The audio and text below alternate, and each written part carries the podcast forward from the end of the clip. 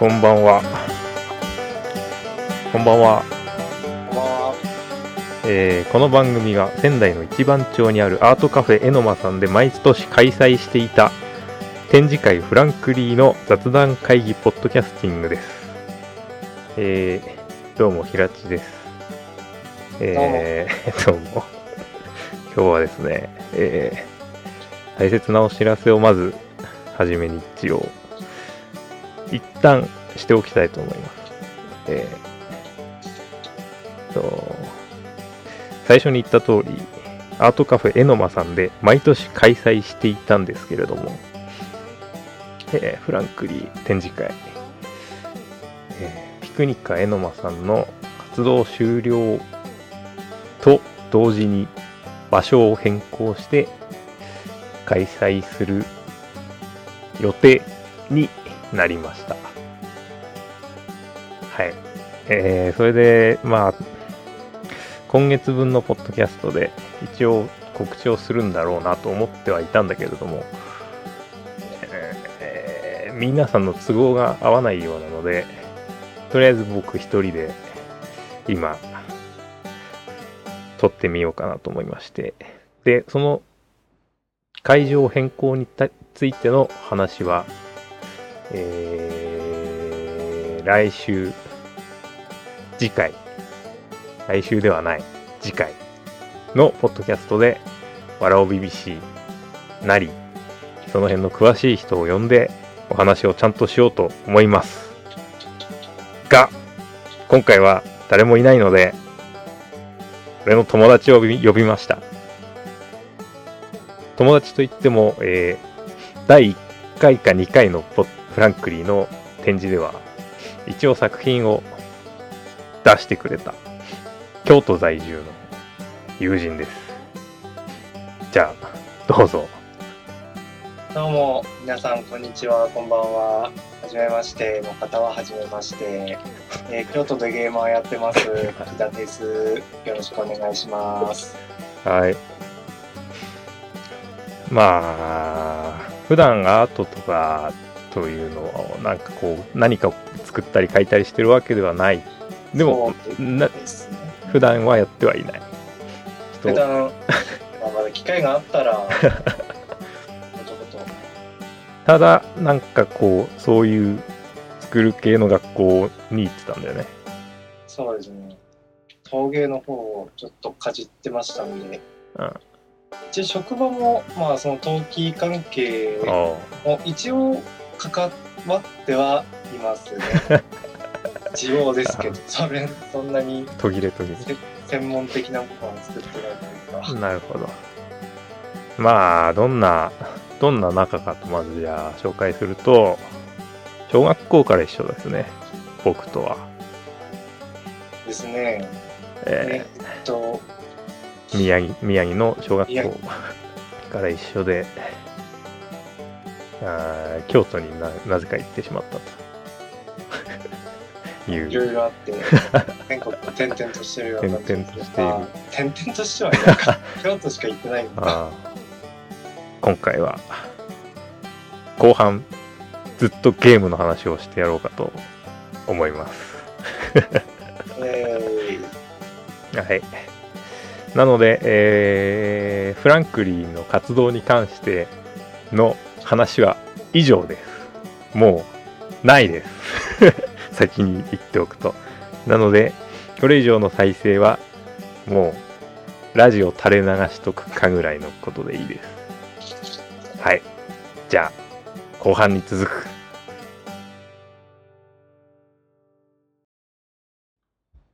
はい。じゃあもうが、こっからはもうカットするから。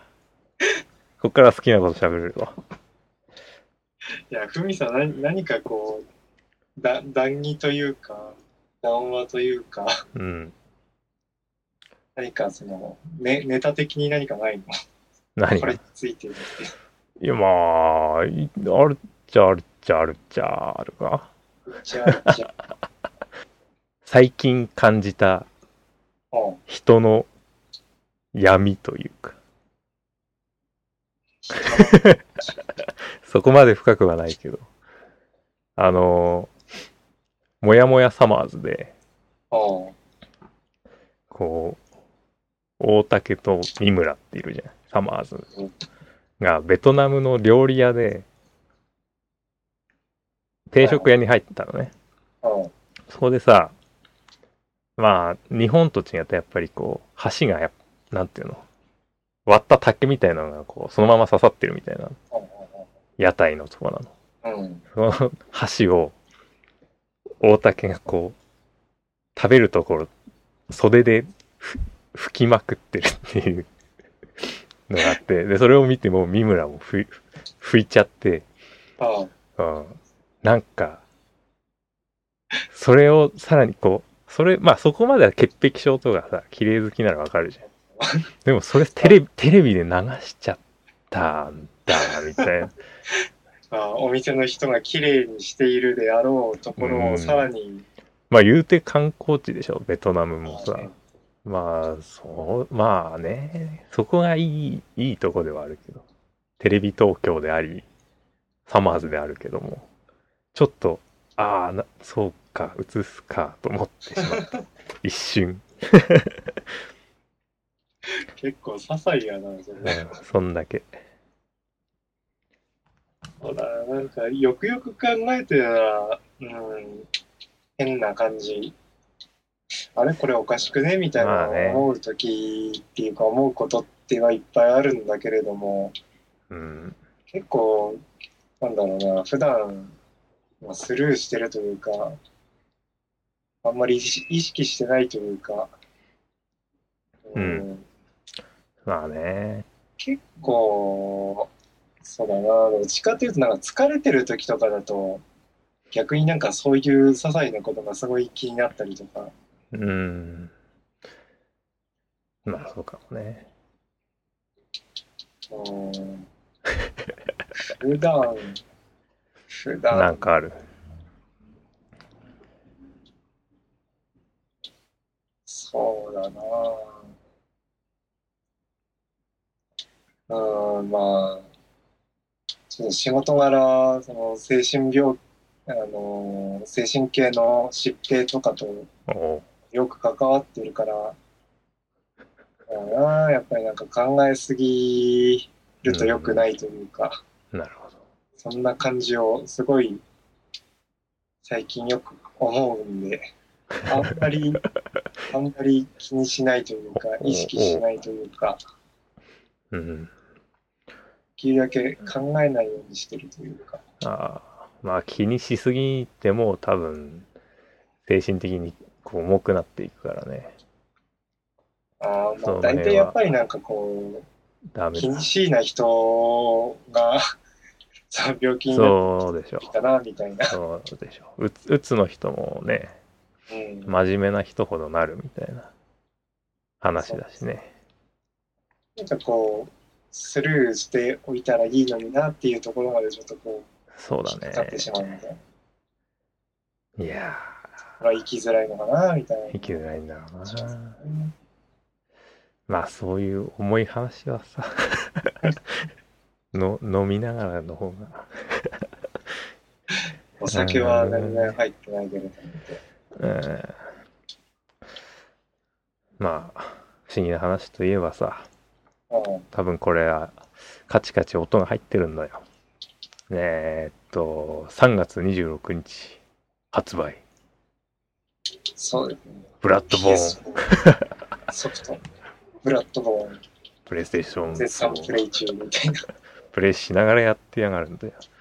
いうか、プレイ中に、ねその収録が始まったということで、言った方が正しあ。まあ、誰もいねえから無理やり、あ、オンラインだなと思って。プレイ中うの、ん。まあ、どうなのおもし面白い？いやーさすがに、なんだろう、今までその、フロムソフトウェアのうん。デモンズソウル、ダークソウル、ダークソウル2とやって、ブラッドボーンまでやってきてますけど、はい。正当に進化してる感じは ああ。あるかな。いやーハマってんね。なん、見た、これ、こう、放送とか見てる感じでは、うん。なんだ、ダークソウルとはよりはデモンズソウル寄りみたいなうん、その、なんか動きが全体的にデモンズの頃にちょっと近くなってるっていう感じとしてう、ーんあとあのーダンジョンがダークソウルだとダンジョンフリーダンジョンみたいなこうなんていうの？全部道でつながってんだけど今回はなんかデモンズソウルの時みたいにこうエリアごとと飛んでからスタートみたいな。あ一応つながってはいるんだけれども、一応つながってんの。つながってはいる、あ一部なんかその、うん、あつながってないところもありますよみたいな感じ。あなるほどね結構すごい、やっぱり距離っていうか、なんだろう、その今までの中で一番広い感じはするから、あ実際でもワープしないと、ちょっとしんどいかなみたいあああそういうことかな。うんなるほどね。もうだって、あの、動画でも言われてたんだけどさ、背景に見える建物、円形にある建物とか、全部いそのままステージになってるらしいよ、みたいな。そうそうそう。いや、一応、なんだろう、PS4 だからかわからないけど、すごい描写力が上がってるのは思うというか、まあ、その、ツール一つとっても、うん。すごいゴテゴテしてるというか、なるほど。まあ、そして今までの作品と違って、ファンタジー世界ではなく、えー、なんていうの？ゴシック、まあ、ゴゴシッククホラー。ホラー。ヨーロッ中世ヨーロッパ的な。イメージはビクトリア時代の、ビクトリアン朝のビクトリアン朝の、らしいけなんどね。なんていうの？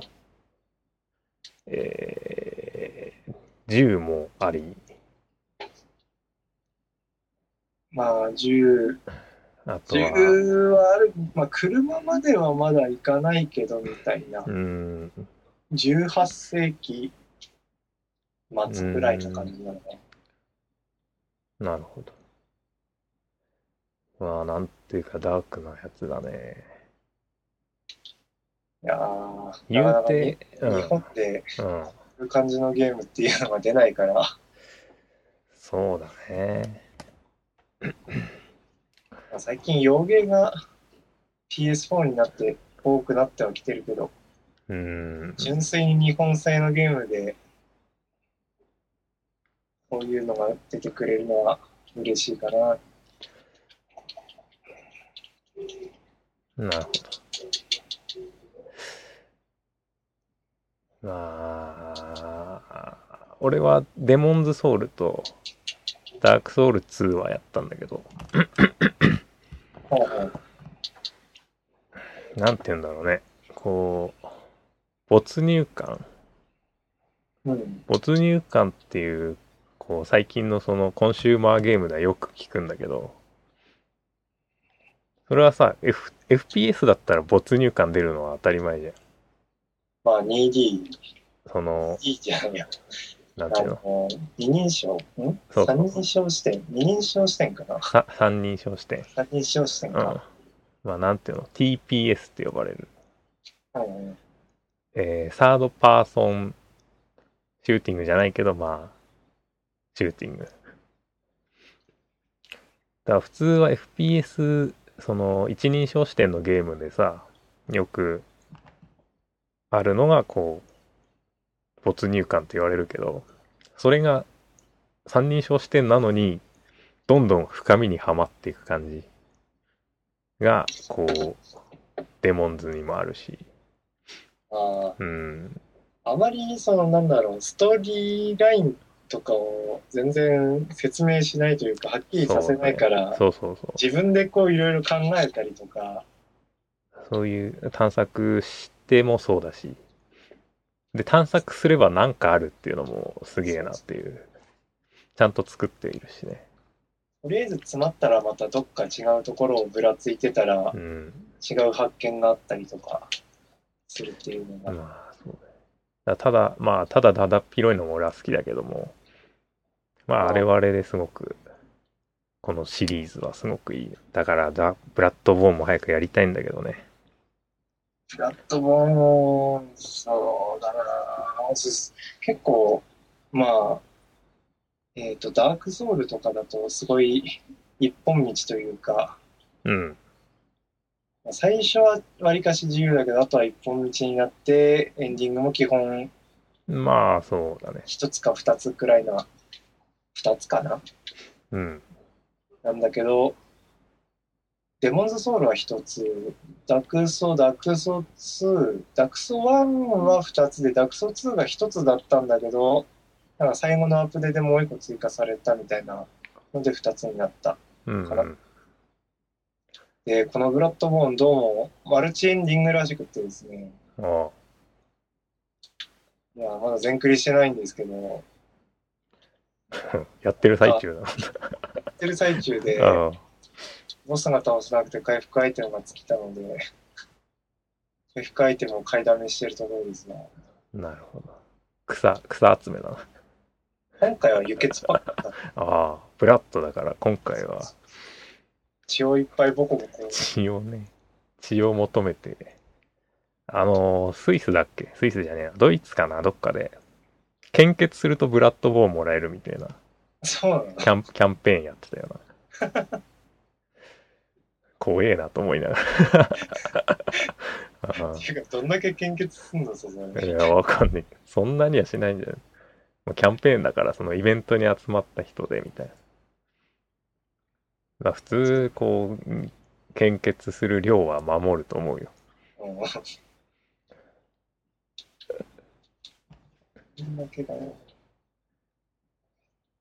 う。まあ日本でもやったらいいね。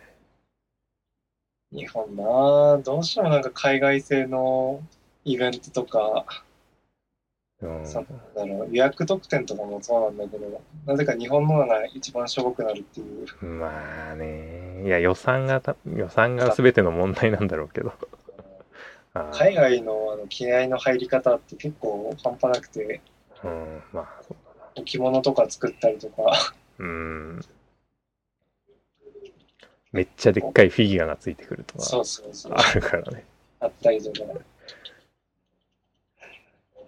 やってくれないかな、そういうこと。もうだう多わぁ。ついだと思われてた。分悲鳴を上げながらするポッドキャストっていうのね。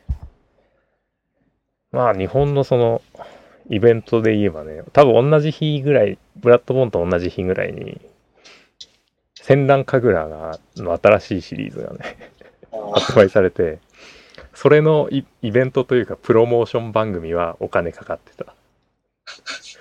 番組はお金かけた。あなんか20人ぐらいグラビアアイドルを呼んで、ああ、いじり岡田さんが、こう、昔のテレビっぽいノリの 騎馬戦をやるという。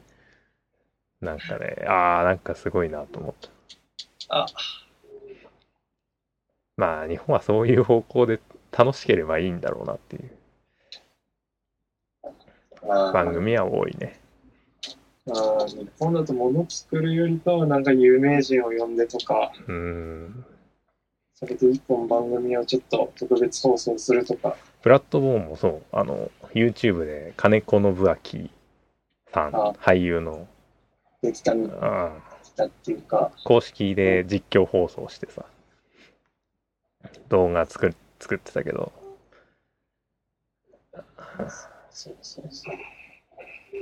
俳優とかね、有名人が。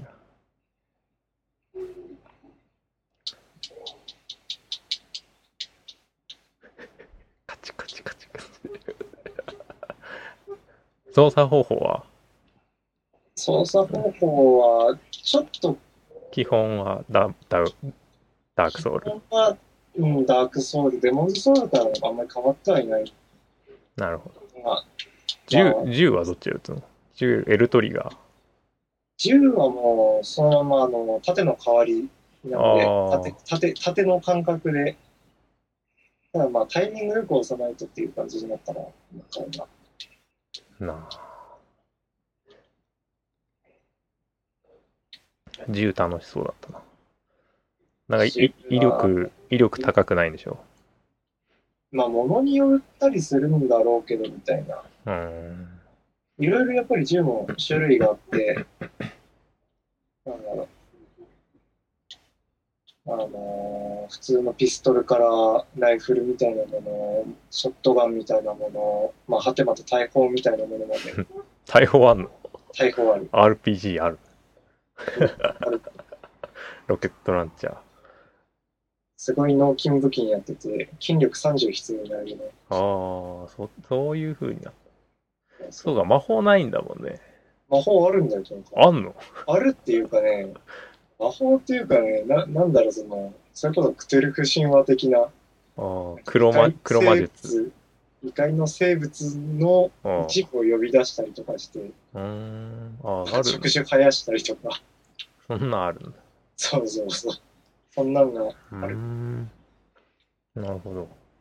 なんか触、なんだ、魔法っていうか、なんかその触媒みたいなものを装備して、アイテムとして使うみたいな。感じなのかな今それを取りにじゃあロロックマンだ。ああ、そんな感じ。敵の倒した技をね、まあまあ吸収するっていう意味では。まあ、何かその契約した、ちょっと呼び出してみたりとか、なるほ感じなのかな。ど。へえ。いいですね。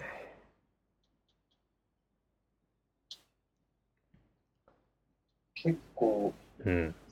うん、ゲームバランスも、なんだろう、あんまり理不尽なところもそんなに少ないかなと、まあ、慣れてる、ある程度慣れてるからかもしれないけど、まあ、それはシリーズやってたら、慣れはあるんだろうけどね。あともうちょっとその、このプラットフォームのシステムとかに慣れたらもっとサクサクっとやれるんだろうかなとは思ったりするんだけど。うーん。まあなんかでも最初初見で、その、プレイ動画とかに、生主の配信とか、チラチラチェックしてたんだけど、あの、最初の敵とかさ、うんあれ、普通に混乱するよな、あれ。あー今回なんだろう描写力が上がってるからなんだろうなすごい綺麗なんだけどうん。逆になんかその見えにくくなってるというかああ。いや、まあ、あ建物自体もすごい作り込みがっていうか書き込みみたいなのがオブジェクトいっぱいある感じなのね。そうそうせせこましいところで結構ガチャガチャやることになるからああ。嫌だな。慣れ慣れてないとだいぶちょっと目目が疲れるというかああ。なるほど。道歩けばもう、なんか、石像いっぱいあったりさ。そうそうそうな なんでこんなにいるかぐらいの。描写力使いたいだけちゃうんかみたいなぐらい。いやその点なんだろう一つ不満があるとしたらやっぱりなんかおうん。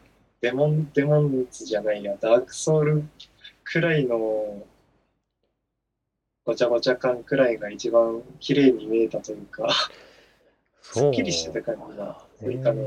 ダークソウル2はちょっと、もうもうちょっと書き込んだら、ああ。なんかちょっと適当な感じのところが、ちょっと2は殺風景な感じがしたね。うんうん、で、ブラッドボーンさらにここごちゃごちゃしたと。ブラッドボーンはこちゃこちゃ、こちゃこちゃしすぎというか、もうこちゃこちゃの極みみたいな。その上、敵も味方も素早くバンバン動くから、ああ。あ画面とカメラが多分、こう、悲鳴を上げるというか、カメラワークで目を離すというか、そうだね。慣れない人多分酔ってんだろうな、これ。うんあの、やっぱ一番カメラ困るのは、大きい敵と戦ってる時だよあな。あの、ダークソウルでもいたけど、あ、なんかこう足足元こうガツンガツンやるさ、やらないと倒せない系の敵。結構、そう、結構で、今回なんかその V によって防御力が違う敵とかがいるから。それで、あまあ、前みたくその足元ばっかりこうビシビシ叩いてたらいいやっていう感じじゃなくなってしまったのが、いいのか悪ね。いのかみたいな。でも V 狙えねえじゃん上の方なんてそうそう。どうすんだろうとど思って。うすんだよ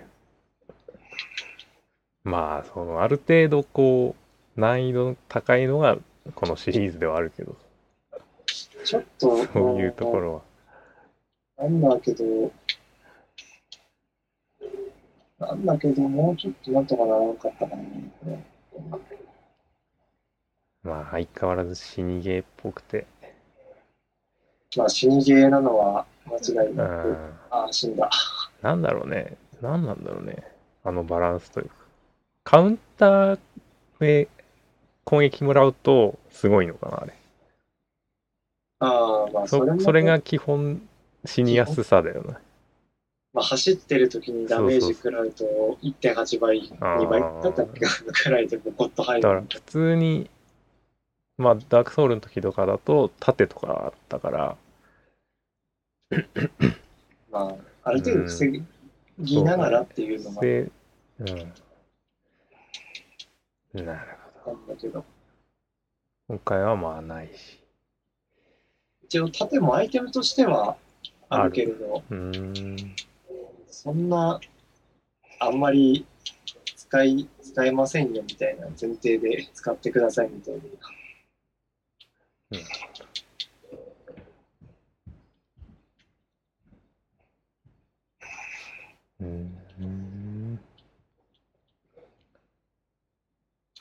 まあこれブラッドボーンでプレステ4買う人かなり多いみたいだしねまあ一応、目玉の一つなんじゃないかな。他、まあはあれは焼き増しだしな。FF? ああゼロ式だっけ？ゼロ式。ゼロ式は、えービータ？ビータじゃねえなあ、ビータのやつを HD で HD のやつね。まああれは。うん、まああれは、FF15 の15の、版うん、かな？体験版、そう、海外で体験版が3000円で取引されてるらしいよ。15の。うん、ただゼロ式よりも安く、ん高くなってるっていう。ゼロ式はもうビータで出てるからいいやろみたいな。そうね。まあ、あんまり惹かれないね。FF。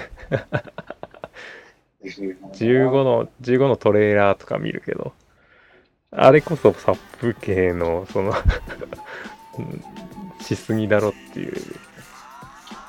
オープンワールドってそういうことじゃねえから、みたいな。まあ、なんだろう、旅行、う旅行ん。感覚でしたいのか。なんかロードムービー的な。展展開らしいけどね、今回は。あーいやー、どうなんだろうな。用途がちょっと違うかなみたいな。そうね。いや、確かにやっぱグラフィックもすごい綺麗だし、えー金がかかってる UI みたいだな、みたいな、こう、やっぱ綺麗な感じはあるけど、なんつうんだろうね。あの、無駄に高いデザイナーズマンションみたいなさ、なんかさ、これどう住むんだよみたいな部屋。なんだろう、その、誰が買うんだろう、これみたいな感じのところが。ダイニングの下に6畳の収納がみたいななんかさ こうテレビでこの間やってたけどさどうやって使うんだよみたいなさ。そういうなんか無駄感があるね15はね。今のところだけど。なんかまたいろいろ、どうだろうな、まああんまりもう期待はしてないというか、あーいやいやまあ全世界がねも待ち望んでるからそんなに待ち望んでる FF はの人いるかな。わからない俺にはわからない俺にも、まあ FF はね、ずっと楽しませてはもらったよ。10, 10ぐらいま10ぐらい、そう、ぐらいの。で。うん。10以降がなんか迷走してる感じが。だから昔のやってるから、こう、ちょっと、言いたくなるってところがあるのかもしれないしね。まあ確かにそれはあるかもしれないうん。だから、俺とかはさ、 one、two、three とか、あたりは全然知らないわけじゃん。な。うん。そういう人にとってはまあ確かに6789ぐらいまでがこうすごく黄金期なんだわけで今の人たちにとってみたらそう見えてんだろうなって考えればまあ。まあ。まあ。じゃあ。PS4 で、えーダークファンタジーを楽しみたい方はブラッドボーンプレイしてみてはいかがでしょうか？ぜひとも。はい。マルチプレイにも対応して、いつものように3人までだったら一緒に遊べますので、そうね。今回良くなってるといいな。今回再認識じゃなくて、うん。近くにいる人適当にマッチングしたらこう引っ張ってくるみたいな。えー、協力を青む鈴と協力する鈴みたいなのを、うん。まあ互いに鳴らし合ってえ。ー、それを引き合った人をとりあえずこう引っ張ってくるみたいな感じのあれだからいまいちだでもなんかなんだろう人がパッと見で多いのか少ないのかがわからないっていうのうん。がなんかね。まあその辺も前の作品とかも一緒な気がするけど。まあサインがま多ければ、あサインが出てるか。そうか。そうそう。サインが多ければ人がまだいるかなって感じだけど。うん。ないっていうと何を基準に判断して なんかこうゲーミゲーム的なさこう数値でその辺に書かれるたらなんか興ざめっちゃ興ざめなんだけど。あない。傾向みたいな形で。うん。そういうのないならないで不便なんだよななんかほらこうこの辺にログインしてますみたいなさ なんか数字とか出てたらさわかりやすいサーバー何パーセントとか。確かにそれはちょっと興ざめっぽい。そのゲームの雰囲気的に。まあ基本は一人でもだって遊べるゲームでしょ。まあ一応その最初はねうん。揃ってプレイするのが一応なんかこのシリーズのうん。その孤独基感本的な楽しみ方みたいな。その、うん、でその人がいすぎると、まあ、簡単になってしまうというかやりがいがそうだね。薄れちゃうかもっていうのが、うん。あったりするのかなっていうのは。でまあその今までのシリーズ見ても一人で絶対無理ってとこはないだろうなっていう信頼信頼感もあるじうん、ただちょっと複数ボスが多いからゃんあ勝てない人はすごいちょっと苦手かなみたいな。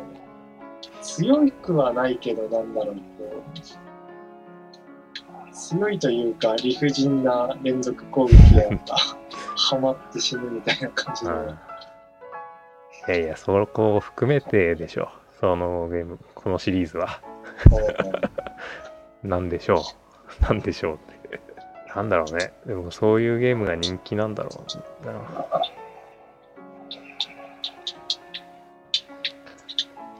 な、うん、モンハンってさ、モンハンなんかはもうだって、最初はモンスターに蹂躙される楽しさみたいなとこあったのに、最近だともう人間、ハンター側が、もうもう。武装、武装半端ねえし、なんか覇王色の覇気みたいなの使うんでしょ？